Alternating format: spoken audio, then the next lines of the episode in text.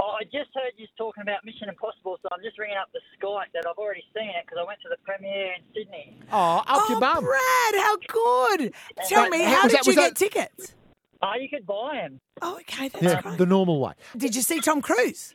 Yeah, yeah, I met them all. I met um, Tom, I met Tom, I met Simon, I met um, Haley, um, and then, yeah. I like the way you're just dropping first names. That's right. So you meant Simon Pegg.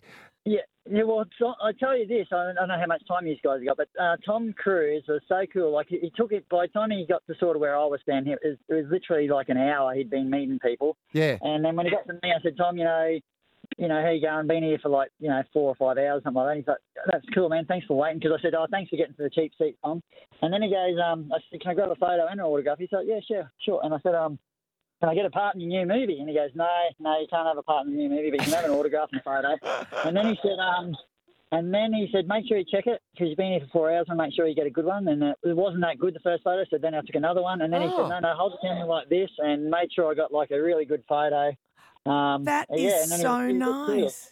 Wow. Yeah, and that was like honestly, that was like forty-five minutes or something after he'd started. Like it, yeah, I was I- right near, pretty much right near the end. I've actually heard that about him. He's quite obsessive with talking to fans, like he's and he gives you time. And most He importantly, does Brad, listen to you. uh, What's that? Sorry. what did you think of the movie?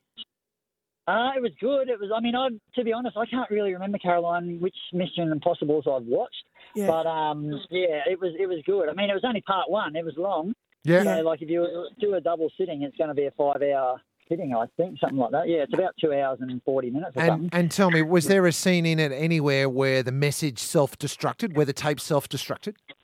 Well, it's not a tape. It's a um, it's like a box.